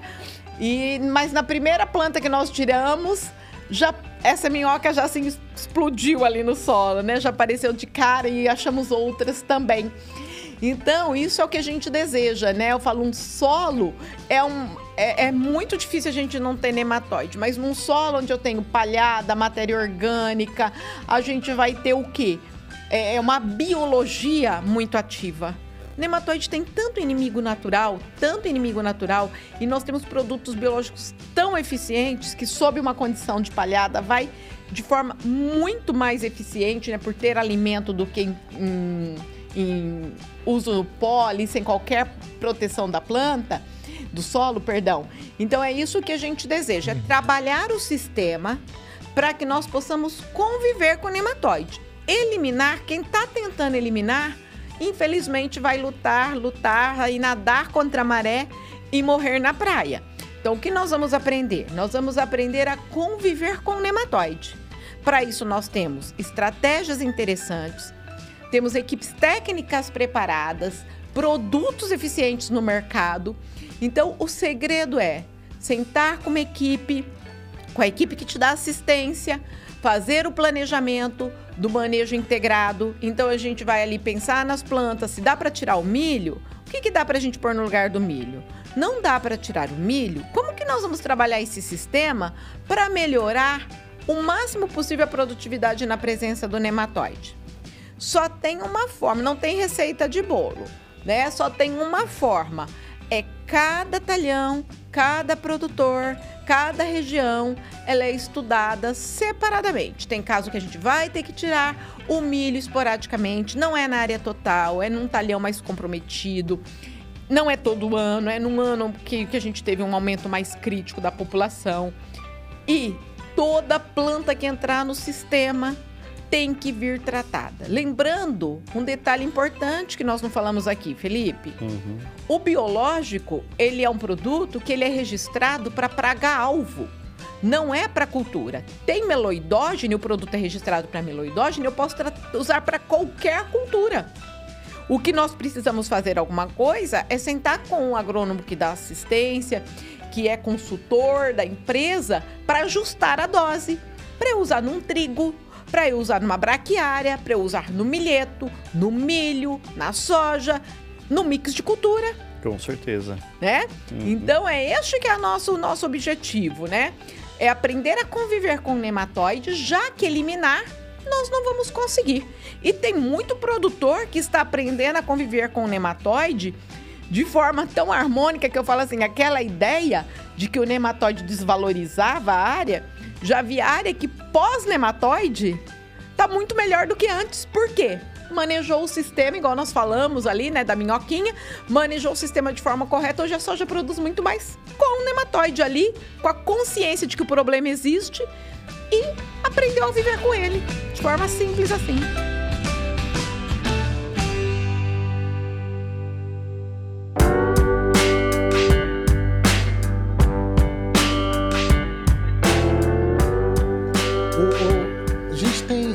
Já estamos encerrando aqui, mas eu vou fazer mais duas aqui, posso? Pode, claro. Tinha mais algumas aqui também, mas aí, de repente a gente pode responder posteriormente, né, para o pessoal em, enfim, porque é, pode... gerou bastante. fazer um bate, Muita batidão assim, de perguntas. Eu falo que cada resposta minha é um é. podcast à parte, né, gente? Esse que é o problema. Então, vamos, vamos bate-bola, um... assim. Vamos lá. Rapidinho. A, a questão, assim, de de prejuízo de nematóide? A gente tem esse dado? Quanto de, de prejuízo que a gente tem? Hoje, estima-se aproximadamente 27 bilhões na cultura da soja. Tá. Todos os anos no Brasil. Foi bem rápido, hein? Uhum. Agora. agora é sabatina. Outra questão, já me falaram que a galinha é boa para controlar nematóide. Mentira, galinha? mito. Mito, Mito. minhoca só. só então minhoca. não solte a galinha no campo. Então, maravilha. Próxima. é, as perguntas já são um pouco mais complexas, né? Então o pessoal pediu aí sobre manejo em outras culturas, como o caso de, da, da cultura da cana, né? Que a gente tem lá é, como a gente vai fazer o manejo ali dentro da cultura da cana, já que temos 5, 6 anos de. A cultura de da cana é plantio e soca. E podemos pensar também da mesma forma no, e se já existe, se tem tido experiência aí com com nematóide na cultura dos citros? Citros não é uma cultura que, que a gente tem problema severo com o nematóide. Nós temos um nematóide que é o Tilenculus semipenetrans ou semipenetrans, que ataca os citros, mas para ele tá causar problema na citricultura, essa muda tem que ir com uma infestação muito alta ou a área tem que estar muito severamente atacada. Hum. Então, em geral, o produtor de citros ele adquire mudas muito de boa qualidade, de boa procedência, né? Então, não é um nematóide que tem nos dado muita dor de cabeça. Certo, perfeito. E uma para terminar aqui, voltando na, na Spectables, o momento de fazer o manejo dela. Quando isso aí é algo Ah, pergunta que, importantíssima. Que gera bastante. Hein? Importantíssima. Né? Entrou no florescimento, é hora de rolar essa, essa crotalária. Um cuidado muito importante, que inclusive eu trouxe, tinha trazido uma imagem, mas como o tempo passou meio rápido, que era uma reboleira de nematóide, que a planta falha e vem as daninhas. E crotalária também pode ser uma planta daninha, né? Uhum. Crotalária é uma planta quarentenária na China. Uma semente de crotalária num lote de soja condena o lote, condena o container. É planta quarentenária na China. Então, não pode semear a crotalária no campo. Tem que rolar essa crotalária no período do florescimento, para ela não formar sementes. Uhum. Então, floresceu, até porque é ali que nós temos a maior quantidade de massa verde, né? E a massa verde da crotalária, parte aérea da crotalária é muito rica uhum. em é, alcaloides. Então, boa parte do efeito nematicida está na parte aérea. Uhum. Então, entrou em florescimento, rola ela. Rolou é, faca. Mesmo porque depois a questão da, da floração, a, a, formação da semente, ela vai começar a consumir toda Não consome, não pode deixar semear porque. Floresceu, cortou. Porque é planta da linha quarentenária na China.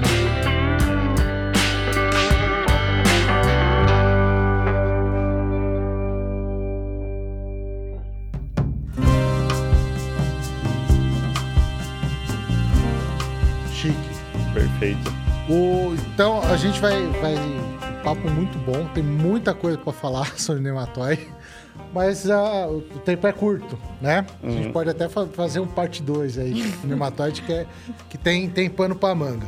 O, alguns recados aqui antes da gente fazer o encerramento.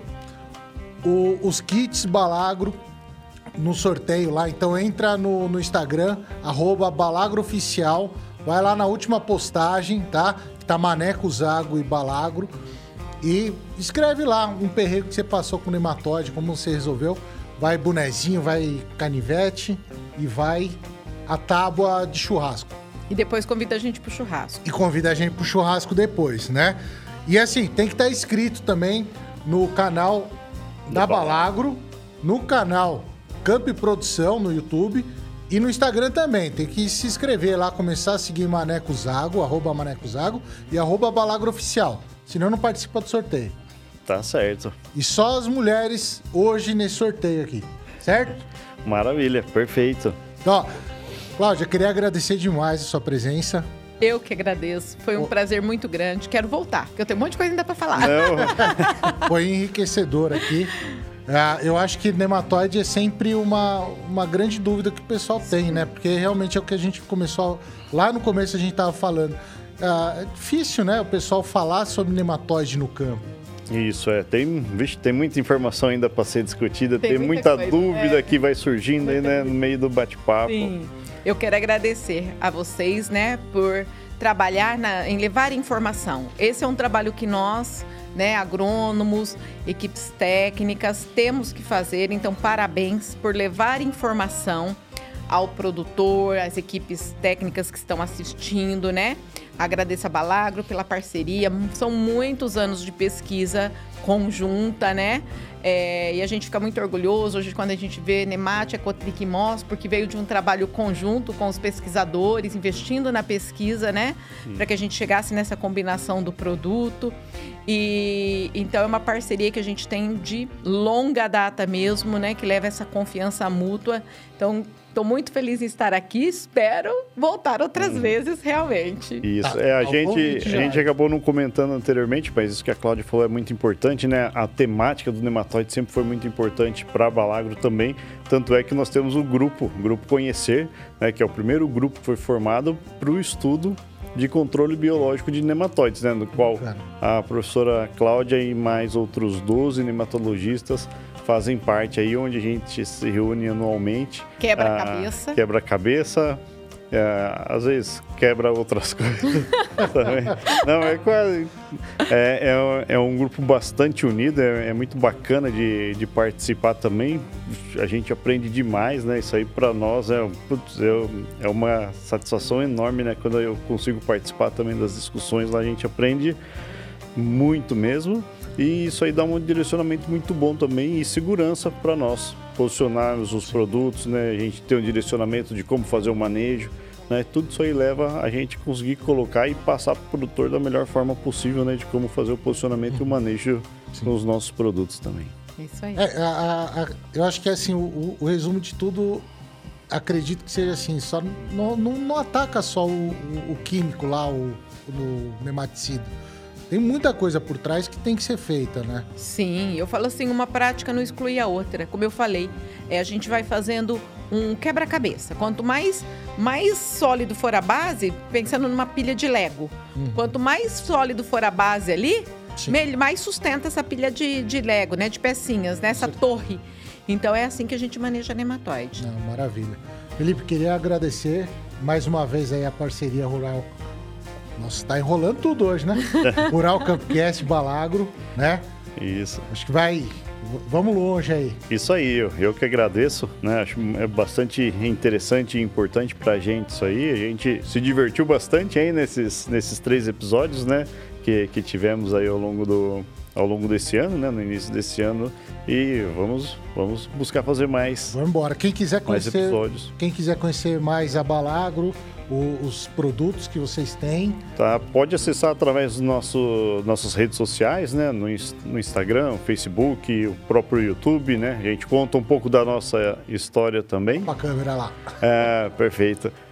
É, também pode entrar em contato com a gente, nós temos um canal direto ali para conversar via WhatsApp, direcionar também aonde a gente tem os representantes que podem acessar diretamente o produtor, direcionar um canal de atendimento também, é, um canal, uma revenda, enfim, fazer uma visita ao, ao produtor, se tiver interesse. A gente está totalmente aberto. Estamos no Brasil inteiro. E, então internacional agora. É, já faz algum tempo, né? A Cláudia, inclusive, já, já participou com a gente em algumas visitas aí no Paraguai. A gente também tem atuação na Bolívia. Uh, temos registros novos dos produtos no, na África também agora, tá? Tem, tem registro na Zâmbia, tem registro ocorrendo né, agora em fase de registro na África do Sul também, entre outros países da África. E é, é então, uma empresa brasileira, né? Uma empresa 100% brasileira. Levando o biológico aí para o mundo todo. Mostrando que o Brasil não tá para brincadeira. É, não. o primeiro biológico regi brasileiro registrado fora do Brasil também foi o da Balagro. E no né? Brasil também. O primeiro nematicida primeiro biológico. Primeiro bionematicida, né? Foi o Nemate. É isso aí, sempre na vanguarda. Maravilha. pessoal, então... A segue lá, Balagro Oficial, tem muita coisa bacana, muito produto bem interessante. Não é porque a gente é parceiro, mas eu sempre uso com meus clientes, na minha produção mesmo. Hoje eu parei de produzir, mas sempre utilizei os produtos da Balagro e recomendo, tá? Último recadinho aqui antes da gente terminar, dia 23 eu vou receber a Karina Calil, né, pra gente conversar sobre morango.